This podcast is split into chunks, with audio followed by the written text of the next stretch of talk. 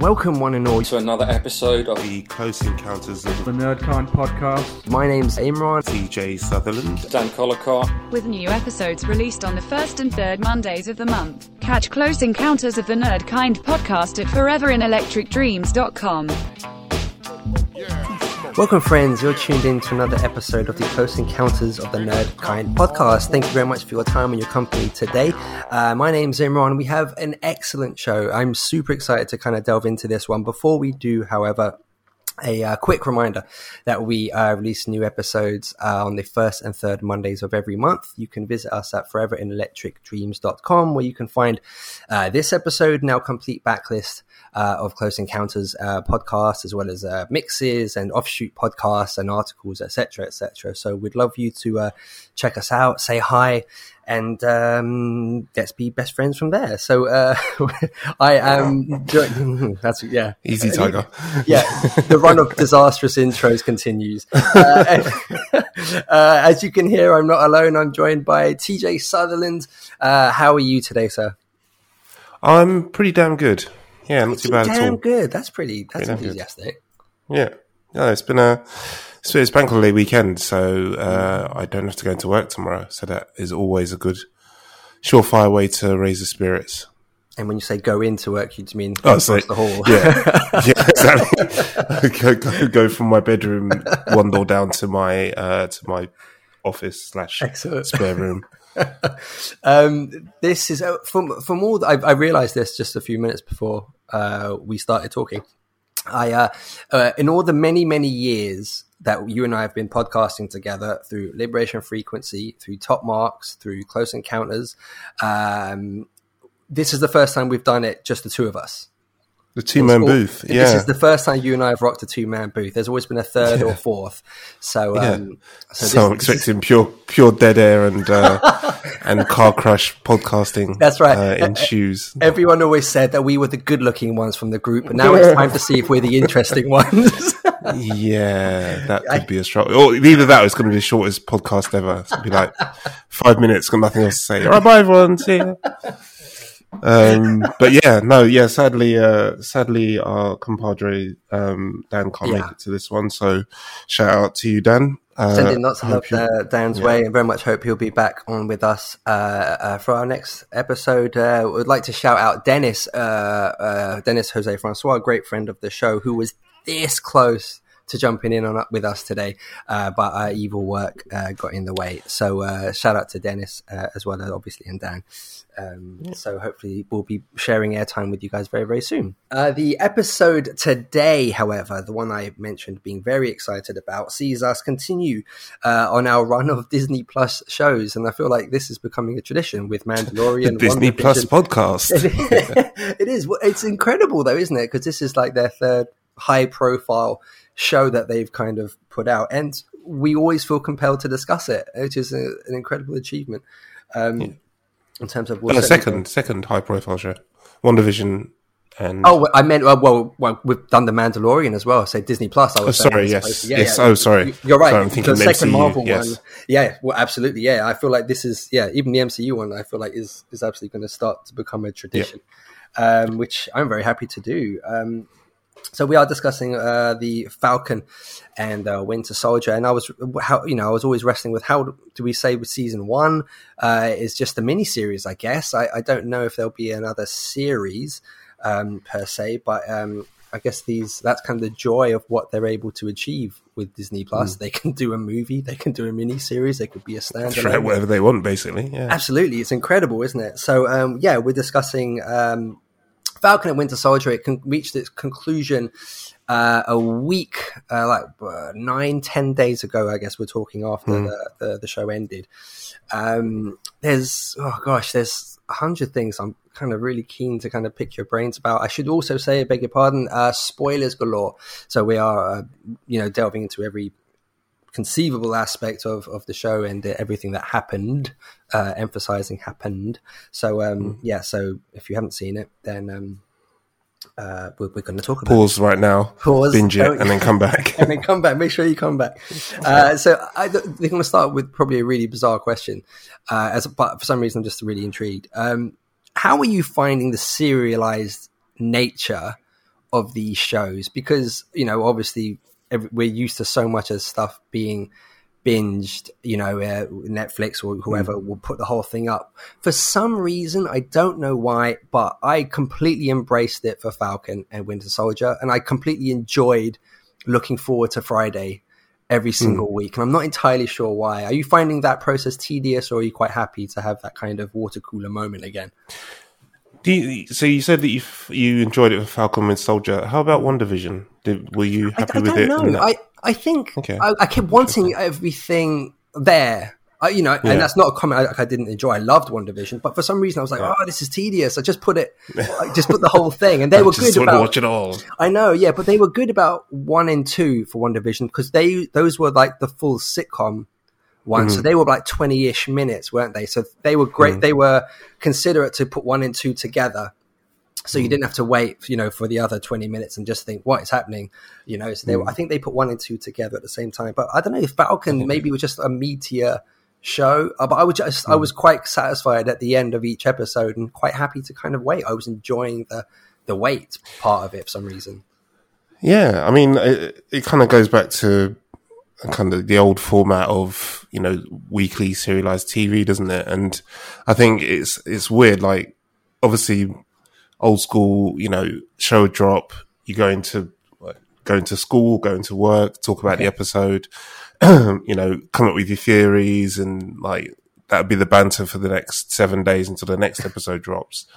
Um, and then we kind of went away from that when you know Netflix started dropping whole series of things one yeah. time and people have binge stuff and, you know, then you consume everything over a weekend and, you know, and then it's kind of gone back the other way. And I, and I guess, I mean, let's not get twisted. I, I highly doubt the reasoning behind it is because they're trying to keep everyone, to, you know, suspend, um, a bit of suspense or, you know, they're trying to reintroduce the water cooler moments. It's purely to keep subscriptions at a at a sustainable right. level, right? It's yes. it's so people don't you know purchase Disney Plus, binge the thing, and then cancel for right. two months while they're waiting for the next MCU series to come out. So you know we know exactly why they're doing it.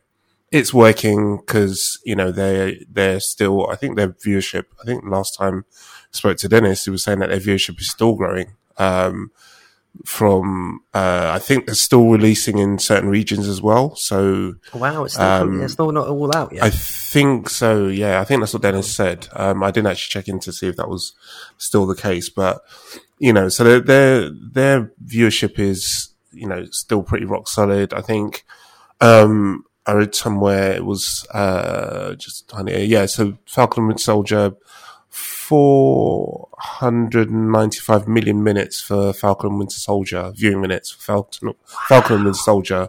So it equates to an audience of about 9.9 million accounts based on the 50 minute running time of the premiere episode.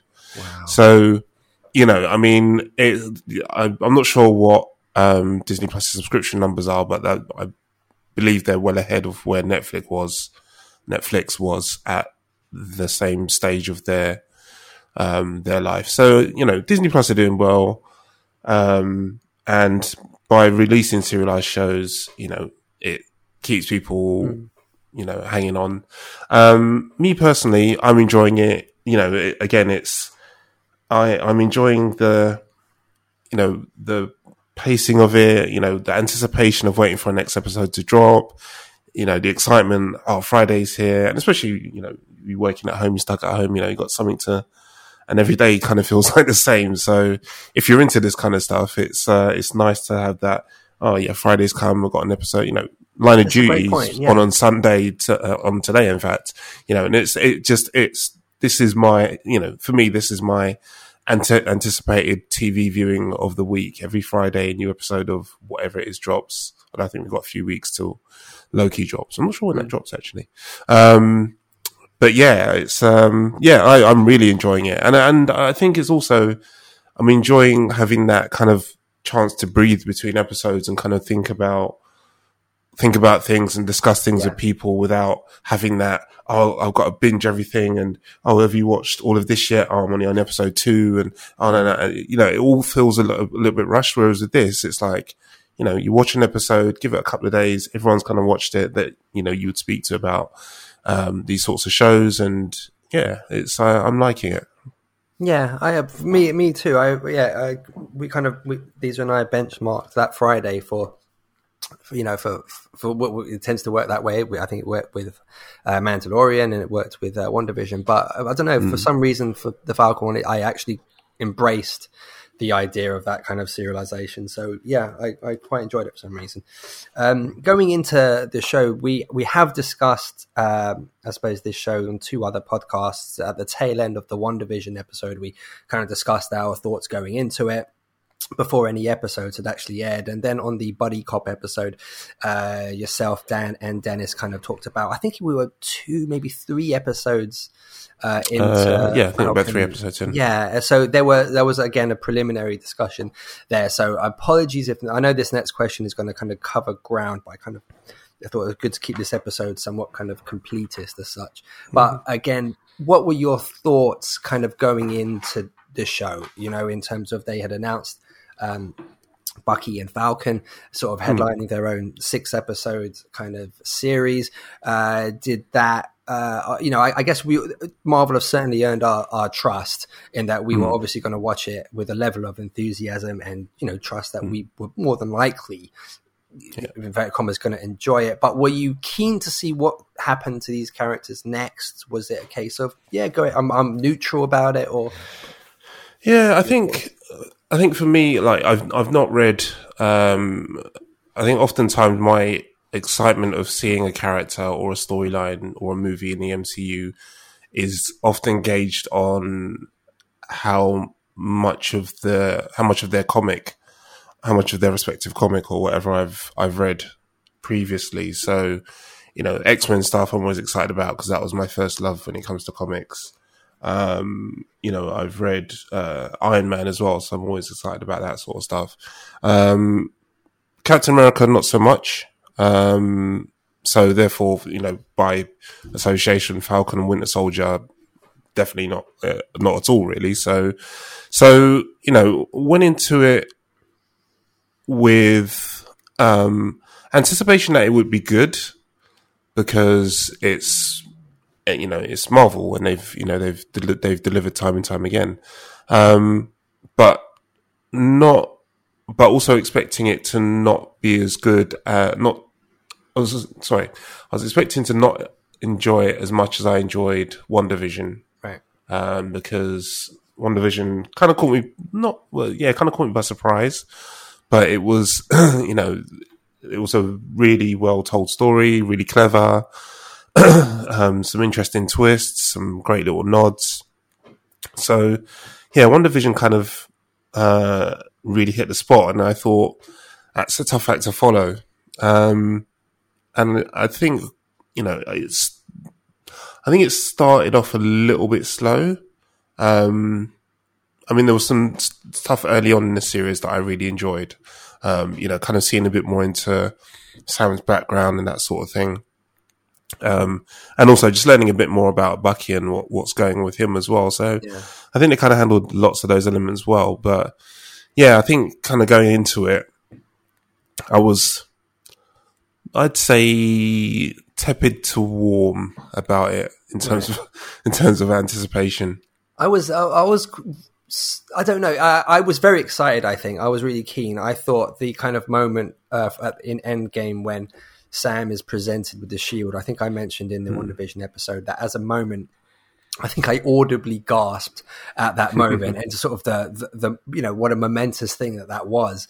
Um, and, but I suppose it's now about changing my perception of uh, what you see from film and TV because I I took the notion and I can accept that that's wrong, um, particularly in light of the revelation that there's now building to a Captain America movie now, a fourth one. Um, mm. My perception of the show was that it was a demotion for the character. Do you know what I mean? I, I thought, well, Chris Evans is uh, I just sort of, I, I, I, again, it's sort of that perception of TV and film, oh. isn't it? You know, the oh, the motion for the Captain America character. Basically, yeah. It was like, why would you do a right, show? Okay. Why not? Why right. isn't this Captain America four? But yeah. looking at what they did and the fact that it is now going into the, a fourth movie with, uh, Mm. uh, I assume Bucky will be a huge part of that, but obviously as Sam, as Captain America, I can completely see that it's about that perception has to change, or, you know, which Yeah. is my perception. That's, it wasn't by any means, it was, it's, Disney Plus have this playground. Uh, sorry, Marvel have this playground that they can tell these long-winded stories that a film length would constrict you. Yeah. So it's and that's really the- exciting, isn't it? That's really interesting, actually. Like you're right. I think classically, you know, you especially when you look at how they handled, you know, Agents of Shield, um, Right. and you know, it kind of that always felt like a kind of B, or in fact, any of the uh, Marvel TV shows really kind of always feel like a a B or a C list kind level kind of um, handling of the characters or the or the types of characters that you see in those in those TV shows. They're you know they're not the the, the top tier kind of characters. Right, exactly. Um, but I think you know you're right. The landscape has changed now with you know with the production values and the and the quality, um, and you know the the actors that are coming across to to be in these series. You know the you know a lot of it is um, you know a lot of the the big names or central characters that are in you know the Avengers movies, and I think I think as we go forward into more movies and then into more series, I think those lines will become extremely blurred, um, and it won't. It will, t- it will hopefully get to a point where you know the two things are interchangeable. I assume as they start signing actors um, onto contracts, you know, it- included in those contracts will be for them to have a TV series or to be on any MCU property, TV, uh, T, well, I say TV, TV or um, or movie. So yeah, I think those I think those lines are definitely becoming blurred, and it's a good thing too because you know it just Yeah. makes storytelling for them so much easier if they want to delve into the background or flesh out a character a bit more like you know like a Falcon or a Bucky, characters that were kind of you know side characters uh, for want of a better word in the main films. You've given them this platform, and now they're ready for you know to take center stage on on um on a Yeah. cinematic movie. So yeah, Yeah, I mean, in theory, obviously, it wasn't specifically one hour per episode, but if we assume, you know, if we round up, say, as an hour per episode, you're looking at a six hour production value wise, that's a six hour movie, but you couldn't have had a six hour movie uh, unless you Yeah. get a Zack Snyder cut or something like that. But, God, you know, you've, uh, that you would have had to condense a heck of a lot to make that one coherent movie. You know, Yeah. and it, you absolutely could have. You absolutely could have. But I, I, thought the show was of such a standard and of such a value that Mm. it, it would have hurt the ultimate product if you had this option available. So, so, so yeah, hats off. And it is uh, again changing that kind of perception of film and TV. And you know, they've they've been very clear with these Disney Plus shows that this is going to that the shows are of equal importance, particularly in terms of that linear storytelling. You know, with Doctor Strange two, you technically, from what I understand, you'll have to have seen WandaVision to understand the events that happened there. And if the Captain she's going to be a America big 4 part of it. Yeah, Absolutely, yeah. And the Captain America 4, you will need to have seen this show to understand everything that that's going to happen. Because if you just go from, you know, Endgame, you know, to that, then you're like, Yeah. whoa, that's a whole other outfit. That's a whole other thing, you know? So and I guess it- it I guess that does that does beg the question: Is it too much?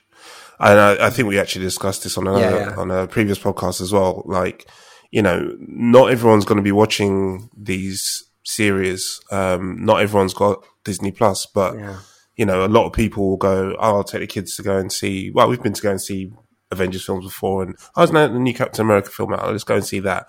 Won't have watched, um. You know, the TV series, and then I'll rock up and be like, um, why is Captain America black now? What, what, what happened? Uh, so yeah, it's I, Yeah. I, you know, it's uh, yeah, you're kind of damned if you do and damned if you don't. I think, Yeah. you know, like DC are kind of doing whatever it is DC do, um, and you can kind of, and all their films are kind of standalone to a certain extent. You can kind of go and watch one and not worry about seeing anything else. And there's, you know, vague kind of references to other characters and other uh, bits and bobs, but you know, most of the films uh, all kind of stand on their own. Whereas, you know, with Marvel, it's getting more and more interwoven with everything else. So, you know, if you've if you've not been on board for a fair amount of time and invested a fair amount of time, you're kind of screwed if you rock up to Doctor Strange 2 or Captain America 4 in a couple of years' yeah. time.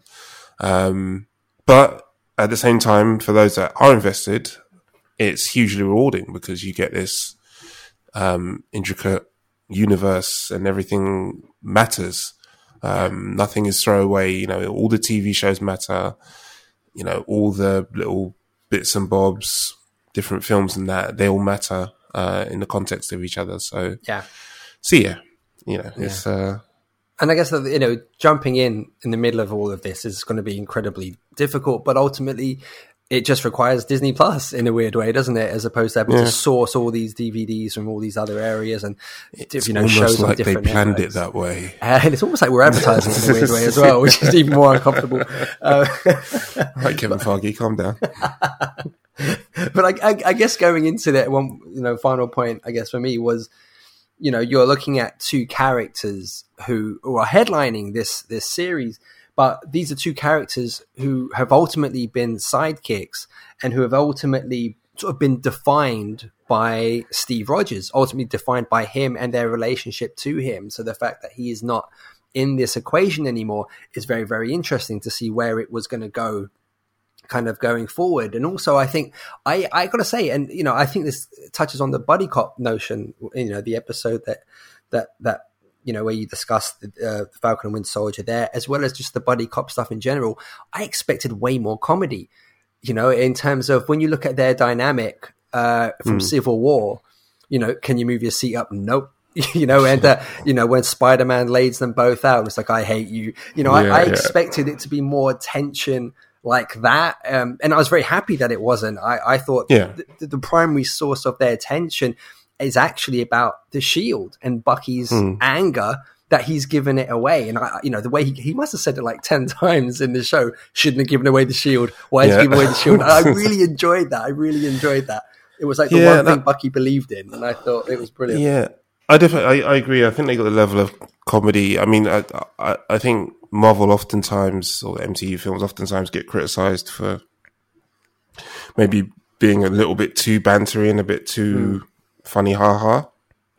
Um, I kind of like the level of it because at the end of the day, comics are ridiculous. So you know, if you don't poke a little fun in it every now and then and ease some of the levi- uh, have a bit of levity in it, then you know it kind of gets a bit drony. Mm. Um, and I've I've always, for me anyway, I, I, found the level of humor to be kind of just about right. And you know, I think they got it right here as well. You know, yeah. there was you know the the banter and the chemistry between um, Sam and uh, Bucky, I think, felt right. It didn't feel forced, and even down to their the tension side of it, nothing ever felt like they were forcing anything or yeah. you know were trying too hard. It just kind of felt like a natural tension between the two of them, and then you know the little barbs and stuff like that. And even when they you know resolved stuff and um, Sam gave him that talking to, and you know they forged a you know, a, fa- a pretty solid friendship.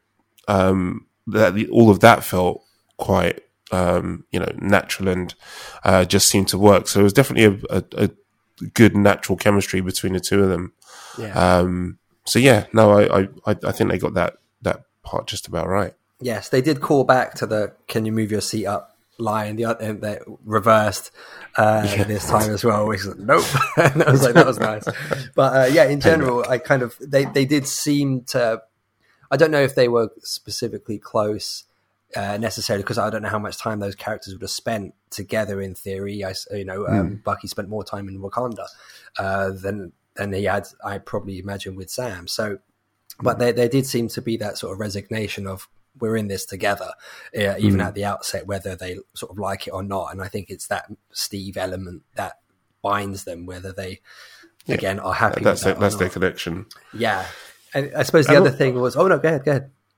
No, I was just going to say, and also, you know, they're, they're both soldiers. They've both seen trauma right. and all those kind of things. And I think, you know, the you know the fact that uh, Sam was a uh, a counselor, I think it was trauma yeah. counselor and you know, and Bucky's obviously been through serious trauma, so that you know all of those things kind of play into each other and um and kind of make sense as to why there would be that level of uh, connection between the two of them, but also that that tension between the two of them as well, because you know they're they're also quite polar opposites in terms of their personalities. Yeah. Um, you know, Sam's kind of jokey and chatty and stuff like that, and Bucky definitely isn't. So, um, but yeah, Yeah, absolutely. I mean, it's been speaking of counselling. I got to say, I loved the the therapy sessions throughout the show. like, I honestly could have done with the a therapist, staring contest. Yeah. the staring contest, but also the first one with uh. I thought that therapist was brilliant. Like, I, I don't know the actress. Oh, the, uh, yes, uh, I forget her name. Uh, I've seen her in a multitude of things actually. yeah, Uh, she's been around. Amy Aquino awesome. is. Is Well, actress. she, she, I thought she was excellent, uh, and I, I really enjoyed. It. Even like it's bizarre the way they filmed that. I think the the first it was like the prevalent thing that I left that episode with the fact that the way they just filmed like intense close up on her and Bucky's faces as they're kind of having their conversations. But I really enjoyed the therapy sessions uh, sort of throughout the show. There weren't that many, um, but they kind of stuck with me, and I, I thought her character was was really, well, yeah, it was it was an excellent kind of uh, portrayal of it, and I yeah I really really dug uh, that side of the show as well. Um, I suppose the you know uh, the title is what initially grabbed me of Falcon and Winter Soldier because I thought obviously Endgame ends with him being given the shield, but it appears that Sam has a few more hoops to sort of jump through before he ultimately gets that. And obviously, one of those hoops is or hurdles is uh, the presentation of John Walker as uh, as Captain Crazy America Cap. in the show. Yeah, like what a great moment though when they kind of announced that. I think it was at the end of episode one. I was like, oh my gosh! Like, So actually, the, I, I, like I said, I haven't collected much, uh, very little of Captain America, but a couple of issues that I do have actually have um, the John Walker Captain America replaced Steve Rogers right, for a period. Um, and yeah, I always found his his character fascinating. I, I think um, uh, Wyatt Russell, uh, the actor who played him, did did a fantastic job. Wyatt Russell, who also is the son of Kurt Russell, I know, yeah, amazing. um, yeah. which I which I um, found out halfway through watching the show. He Um, also auditioned initially for the role. for the role of Cap, yeah, Yes, that um, Chris Evans obviously. Nailed, Yeah. but uh, yeah, I think they got it the right way around. To be fair, um, but yeah, he was excellent. I think he he got the levels of um, a guy trying to do the right thing, um, also suffering from his own level of trauma, you know, PTSD from stuff that he's witnessed and and seen. But you know, a guy trying to do the right thing, but also kind of pushing so hard to do the right thing that he ends up doing the wrong thing. yeah. Uh, but uh, you know, I I, I feel like they kind of just got that the levels of that just about right.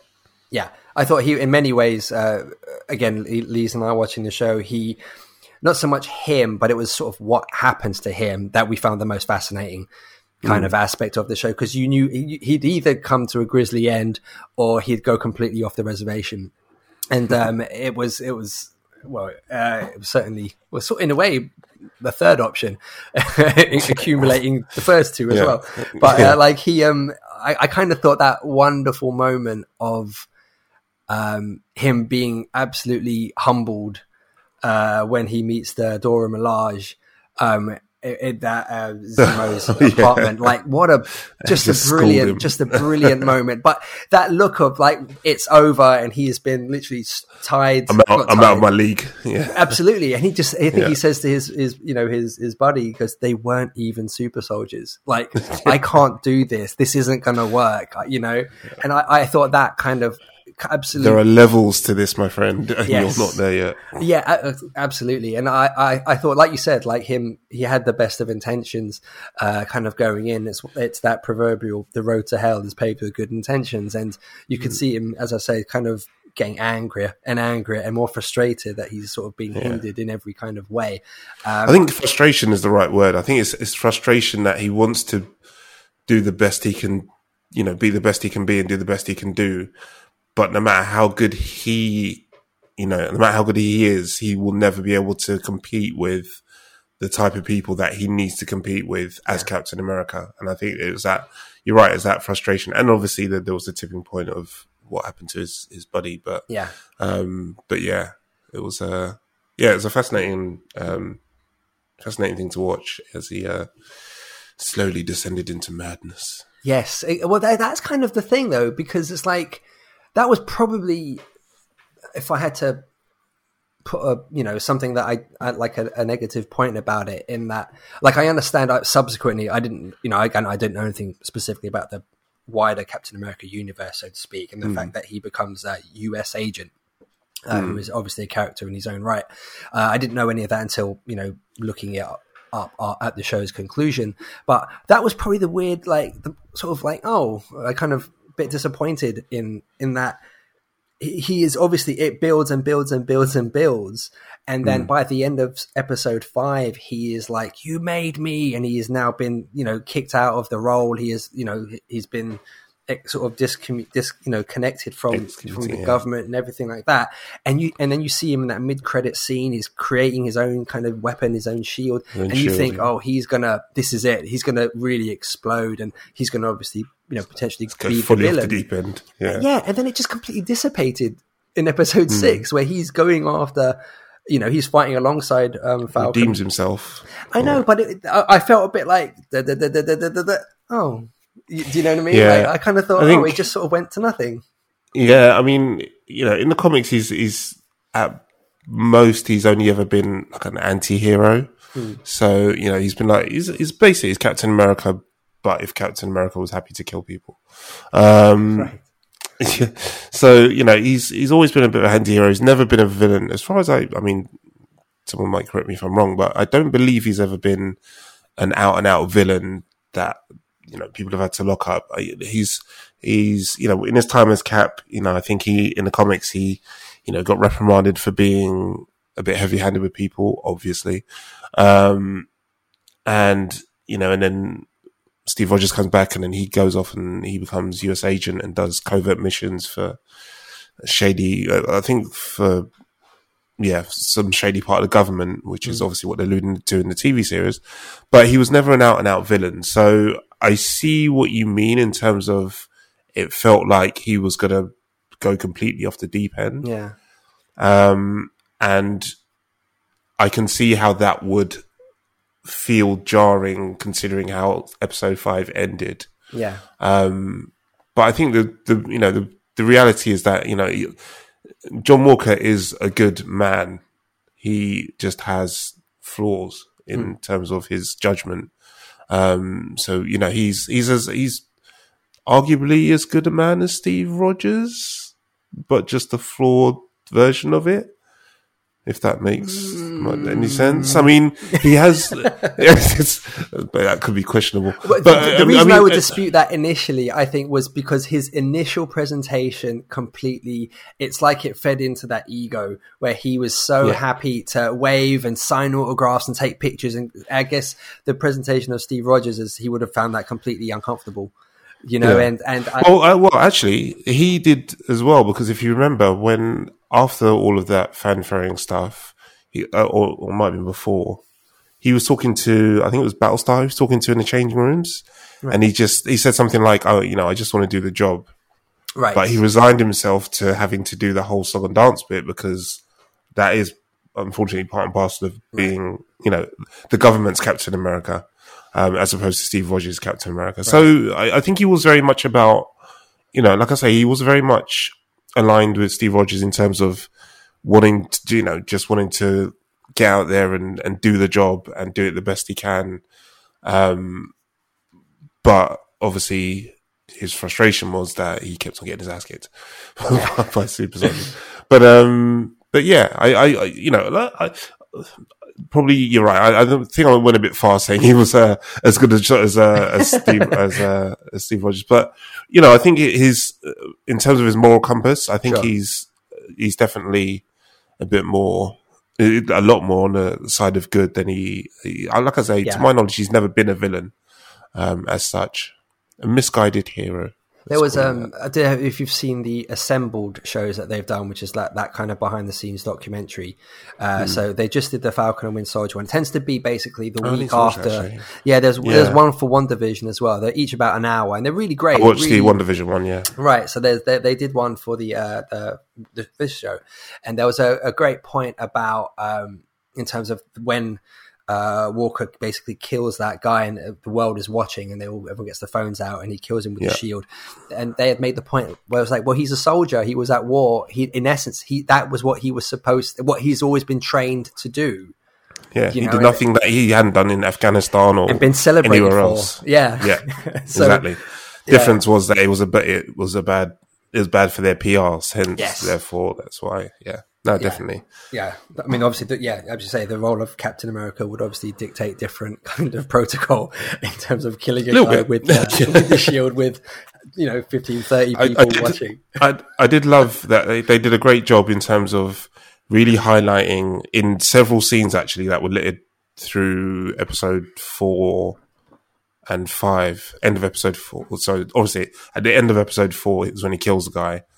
Um, and then at the start of episode five is when they have the fight. But throughout that, they did some really like good shots of the blood on the shield Yes. and, and all that kind of stuff, like the close ups and you see the blood dripping off it. And it was that kind of symbolism was really good. And then when Sam finally gets it and he's trying to wipe it off and it just meant like all of that stuff I thought was, uh, was very, uh, very well done. It was. It, I I think that that, that I've got the, the the exact shot. I think uh, in my head that, that you're Mm. talking about when he stands up and he puts the shield on almost with pride still, but it, you Yeah. see all that blood at the bottom. It was very much like um, Watchmen with the smiley face and the blood from Mm. yeah. uh, the comedian. But I yeah, I thought that was a great shot. That was that yeah yeah good great point. Yeah, I like that a lot. Um, you kind of mentioned the this sort of potentially dodgy covert operation, obviously headed up by the brilliant Julia Louis Dreyfus, which was a great uh, joy to see. Uh, kind of included in, in the cast, playing the role of Countess. I have written this down. Countess Valentina Allegra de Fontaine.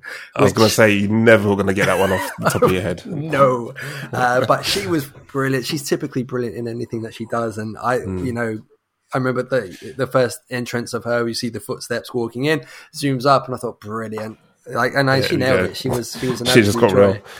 Yeah, I'm, I'm really looking forward to seeing what they do. So that's leading into I don't know if you know about um, the Thunderbolts. No, TV not at all. So uh, I think Thunderbolts is going to be a series, and it's basically going to be like uh, kind of dark Avengers covert team. So basically, uh, the in the comics, I think the Thunderbolts team was led by Baron Zemo um, and they were under the U.S. government. I'm probably getting this really wrong, um, and they were doing lots of covert missions for the U.S. government.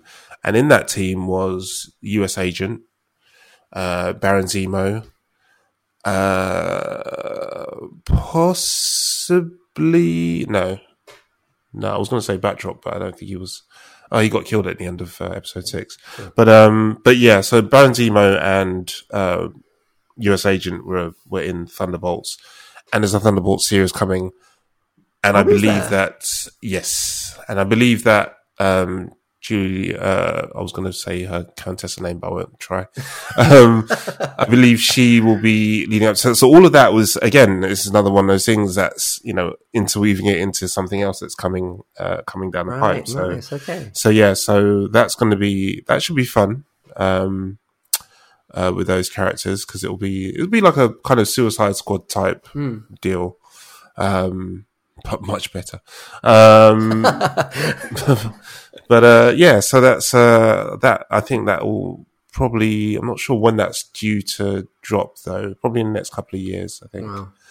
Um, yeah, potentially, maybe around the same time as Cap Four. I'm not sure. I think Cap Four is probably going to be three years from now. I guess. yeah. Right, yeah. Um, I suppose, well, you've mentioned him, Mr. Zemo himself. Uh, Dancing Daniel Bruhl uh, Jesus. returns. Rinse that meme so. so it was hard. so good. Did you see the um, Marvel's YouTube channel put up an hour, An hour of- long. an yeah. hour long loop of him? Of him It keeps on coming up in my recommended things on my YouTube. It's, I can't get rid of it.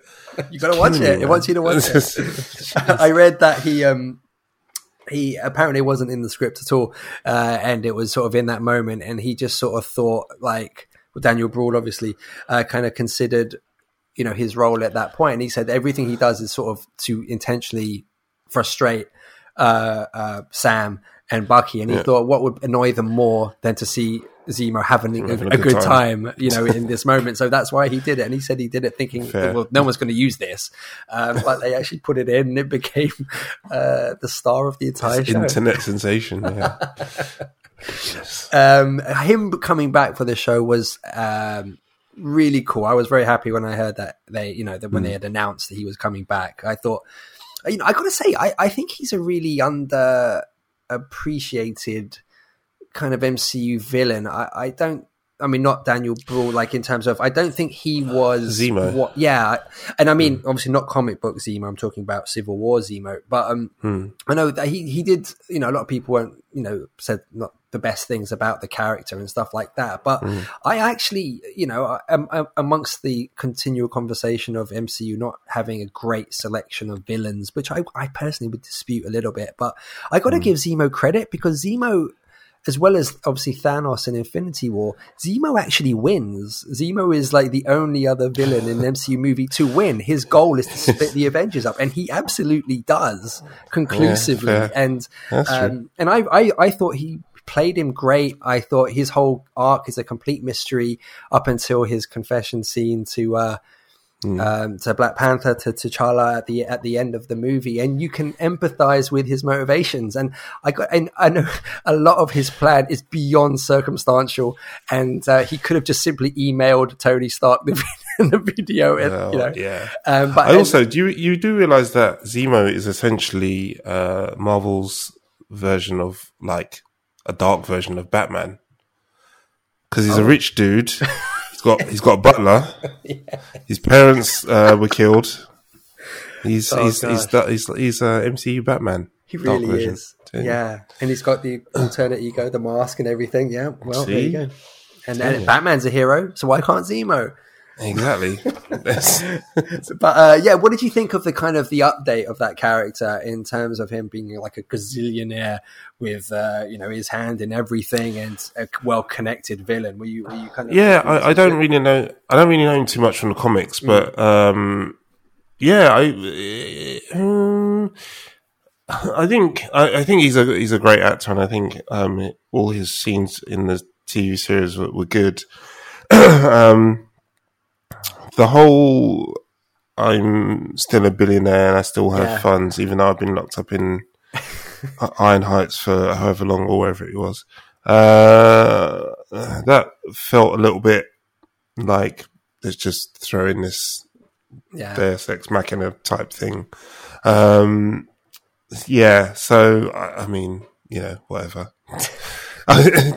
it, like I say, I enjoyed him being part of it. Uh, had some good interaction with Bucky and and uh, and Sam, um, and he was a plot device to Yeah. get things to where they needed to be, much like the Flag Smashers right. they they were very much a. I may be skipping onto something you're about to bring up. No, no, go ahead. yeah, I mean, in terms of the the main villains in um in inverted commas of the show, uh, the Flag Smashers were probably the weakest. excuse me, that they've had in any of the f- MCU features so far, possibly.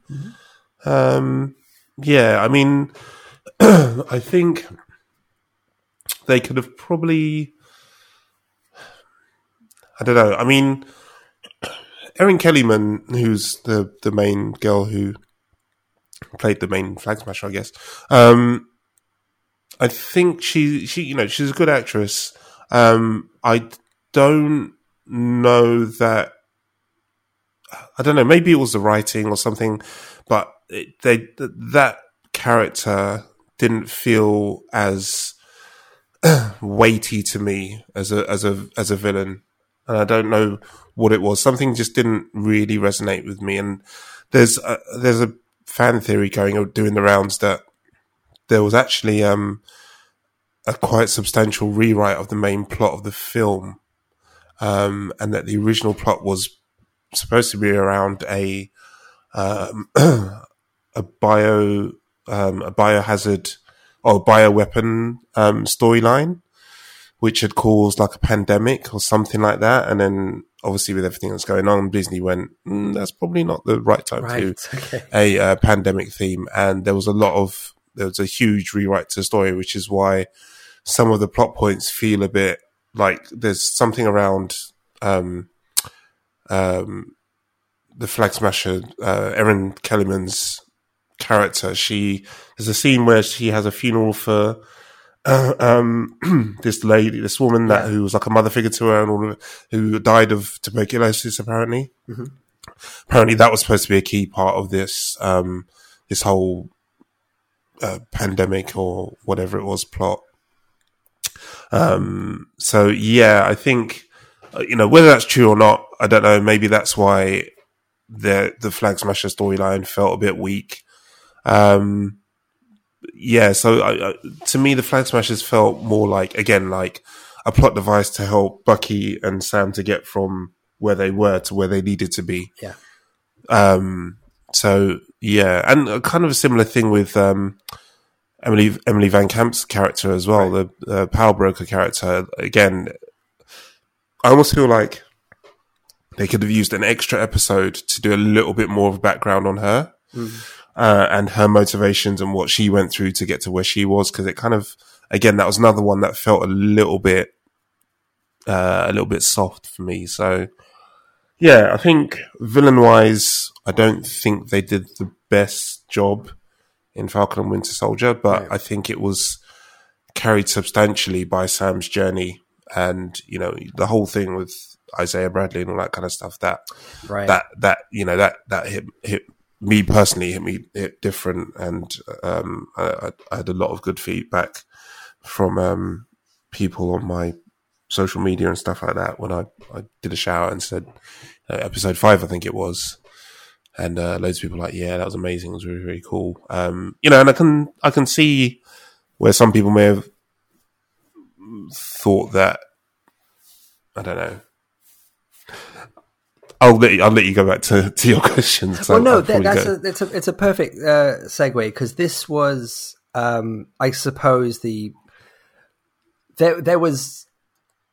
So okay, obviously Isaiah Bradley's there's the, the you know the perfect link to this this part of the conversation because I remember Dennis said uh, I think it's probably the WandaVision episode we um you know we talked about uh, how, however we got onto this part I think it was uh, he mentioned his shock at the fact, say Luke Cage, for example, the fact that he was watching a Marvel show, and I, I completely agree. I felt the same thing when I heard it, but the fact that they were dropping uh, n words uh, in the show, and he was like, I couldn't believe it, I couldn't believe it, and I, I completely agree. He was absolutely right, and I think in that same level of just utter shock was um. Basically, uh, was uh, the introduction of race uh, in being brought into into the show, and I genuinely applaud them for it. And but there are there's like two lines uh, that have been said in in the show um, that I don't know. It just absolutely rocked me. And obviously, we're talking about uh, you know we're in 2021, 2020 being the you know the year that everybody obviously wants to you know wish never happened but um you know events in the states uh, beyond the pandemic we're talking about the, the death of george floyd um, uh, uh, being you know uh, one in a long line of of um, uh, uh, murders at the hands of police, and the, the the conversation of race in America continues to to this day, and the fact that you intertwine that with um, a, a black man being given the role of Captain America, and it, that happened in a very organic way. But to not bring race into it is foolish. And the fact that you know when Isaiah Bradley says to Sam, you know, um, they will never allow uh, a, a black man to be Captain America, and no self-respecting black man would want to do it. I mean, I remember again to echo something Dennis said because I remember the WandaVision thing where I said, um, uh, the, the title of the show, Falcon and Winter Soldier. I said it's interesting that it's not Captain America and Winter Soldier because he, you know he's been given the shield. And Dennis said, "Well, you don't know that they're going to do that. They might not be brave enough as show creators to do that, bearing in mind what the reaction would potentially be." And they actually, you know, that's literally what the character says. And then obviously, so I'm rambling a lot, but uh, Sam's um, Sam's at the final episode when he says, and it, God, it, I, I won't bloody lie. I mean, I got moved to, you know, I welled up a little bit when he said, I know every time I pick this shield up, there will be, there will be millions of people that will hate me for it. And I, I, I won't lie, man. Bit on the nose, isn't it? it? Absolutely. And I, and those lines, and you know, for what Isaiah Bradley said, I believe the episode before, and what Sam said in that moment, I just, honestly, I, mm. I mean, there's, you don't need to, is there's no resolution the show can provide, but no. the fact you are acknowledging this, uh, just I, I, I can't even finish yeah. the sentence. It was incredibly moving. I um so they they were they were very um clever, I guess, in the way that they did this because they they did a lot of little nods to towards broaching this topic yeah. quite early on. Um, I mean, obviously from the very first episode, you find out that scam, the scam, Sam gave up uh, the shield, gave it back to the government, and said, you know, I, I don't want to do it. I want to carry on being Falcon and uh, doing other stuff. Mm. Um, and when I when I saw that, cause obviously I knew he didn't he didn't go straight into being Captain America. When he did that and didn't give a reason as to why he didn't want to take up the mantle, um, I my immediate thought was, well, as a black man, why are you going to want to be Captain America? That's, that's crazy. Wow. Um, and um, and I really hoped at that point, I was like, I really hope that they don't just kind of skirt past this and just make it like, uh, yeah. I don't want to be capped because it's too big a responsibility and da da da da. Um, and then when they had the scene with the cops, when he's talking to Bucky and the cops roll up yeah. and they start asking him questions, they get a bit funny. Um, and, and actually even before that, when, you know, the family goes to the bank and they ask for money and all that kind of stuff.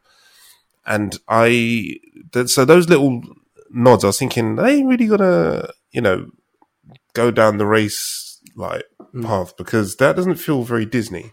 Yeah. Um, um, but credit to them when I when they when they did the Isaiah Bradley scene, I was like, yeah, I I got mad respect for that. That was that was cool. Mm. Um, I I respect him for you know going down that road. They didn't have to. They could have, you know, skirted around it. They could have just done, you know, kept it light and breezy. Um, and you know, and I'm sure there are people out there that are going to go, oh, you know, they could have, they could have done more. They could have said more. They could have, yeah. you know, you know, and uh, you know, you're not going to make everyone happy. But for me personally, I think they got the balance of it just about right. They didn't, you know, sidestep it completely. Um, they acknowledged, you know, the bullshit that Isaiah Bradley's character went through, and the that same bullshit that many black American soldiers would have gone through at that time, uh, in terms of you know, uh, you know, being derided and all the all the yeah. bullshit that that um, you know black people have been going through in America for years and are still going through. Um, and then Sam's speech in episode six, I thought was was very cool. Um, I know again some people found it a little bit schmaltzy and a little yeah, bit yeah. corny in, in, some parts, but the guy's Captain America, man. He's a bit corny anyway. So, yeah. you know, it's going to be that. And, and you're right, you know, and, and that line that, he, you know, he said, where he said about picking up the shield and, you know, I know people are going to hate me for it and all that kind of like that, that was, that was a, that was a, you know, that was very, very, very cool. Um, I appreciated them for, for doing that. And I'm sure, you know, Anthony Mackie, you know, would have been keen for, for them to, you know, to get that right. And they, you know, they've they've I think they've done a good job in terms of addressing addressing that that topic, not skirting around it.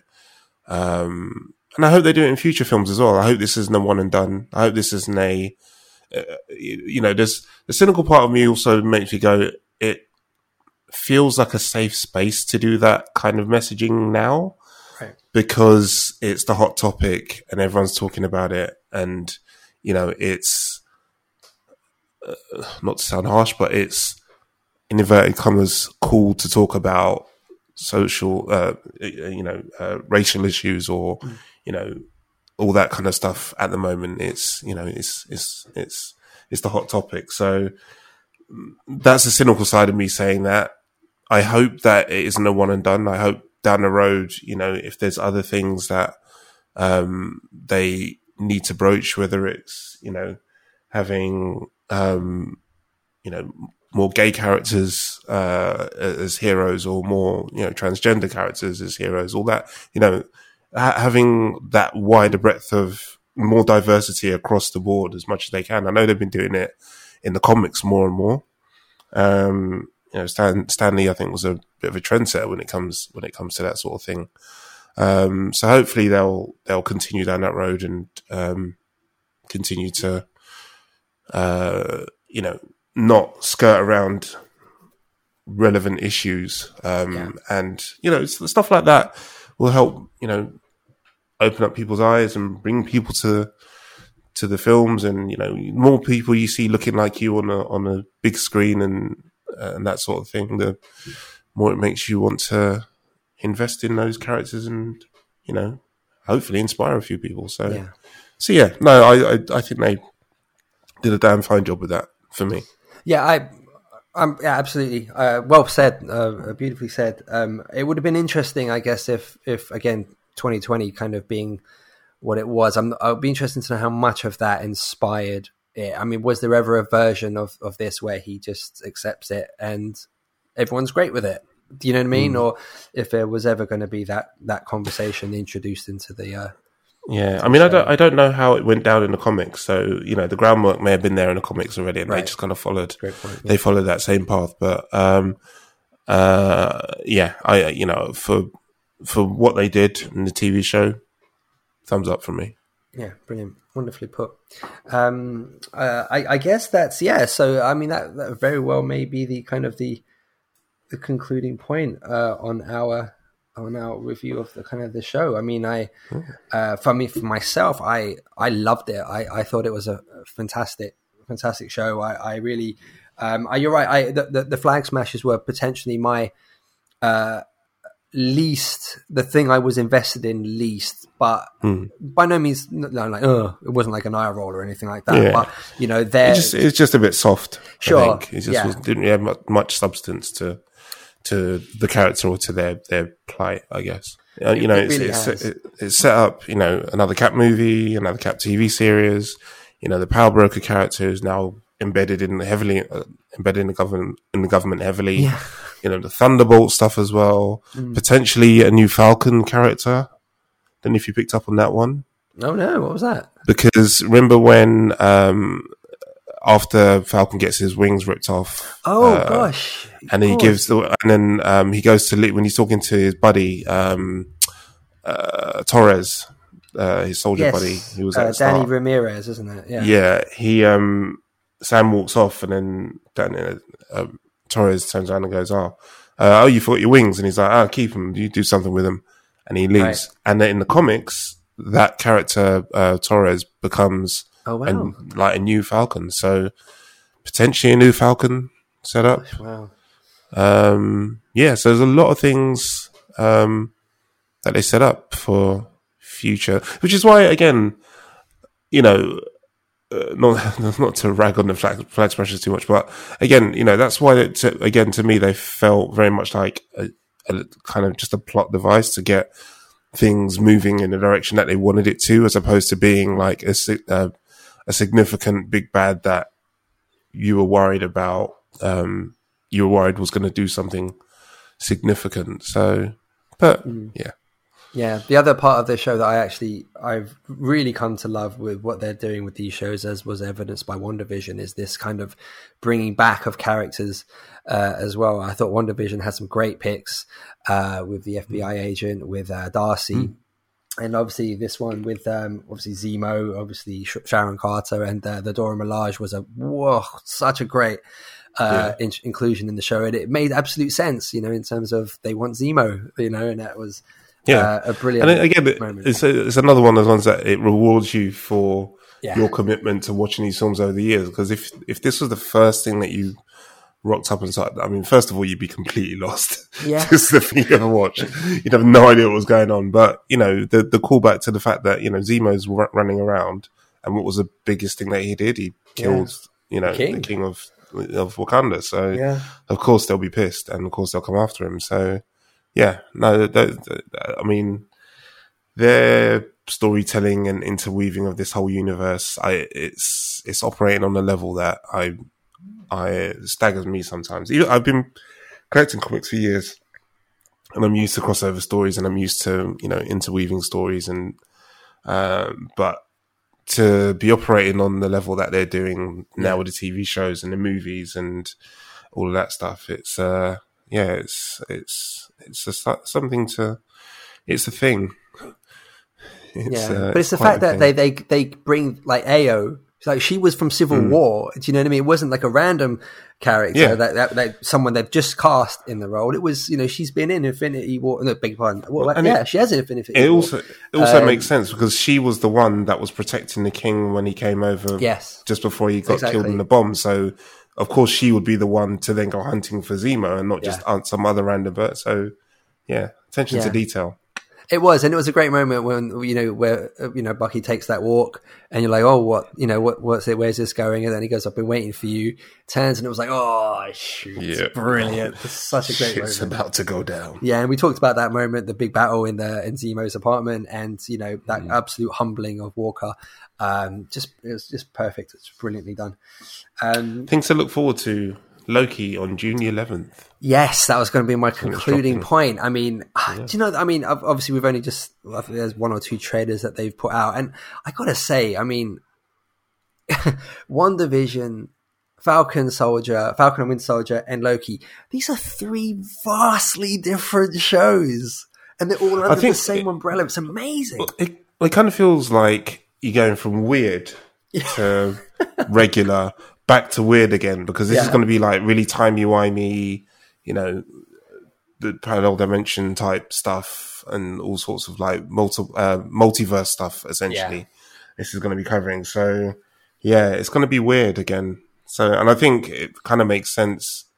I don't know. In my head, it kind of feels like you know you have your weird, you have something regular, have something weird again I don't know what the next one's going to be after Loki. I think uh, is coming, but I and there's no trailers or anything that I've seen, um, so yeah. I don't know. I think it's near the end of the year, uh, it, or it might be because uh, I've got the What If cartoon, which oh, is supposed to be coming at some I'm point. forward to that. Which I'm really looking forward to that. Yeah. Um, oh yeah, uh, yeah. I think that's probably going to be next, or oh, cool. quite close to being next. But yeah, so yeah, the cool thing about the Loki show is sort of the version of Loki that we have as our protagonist, because this is obviously after the first Avengers mm. movie. So this is him at the height of his insanity, the height of his evilness, the height of his hatred for his brother. This isn't the redeemed version from, say, at the end of Ragnarok or the beginning yeah. of Infinity War. So we're looking at someone who is completely unhinged, completely hell bent on conquering Earth and killing his brother and his father, and you know, so that's our hero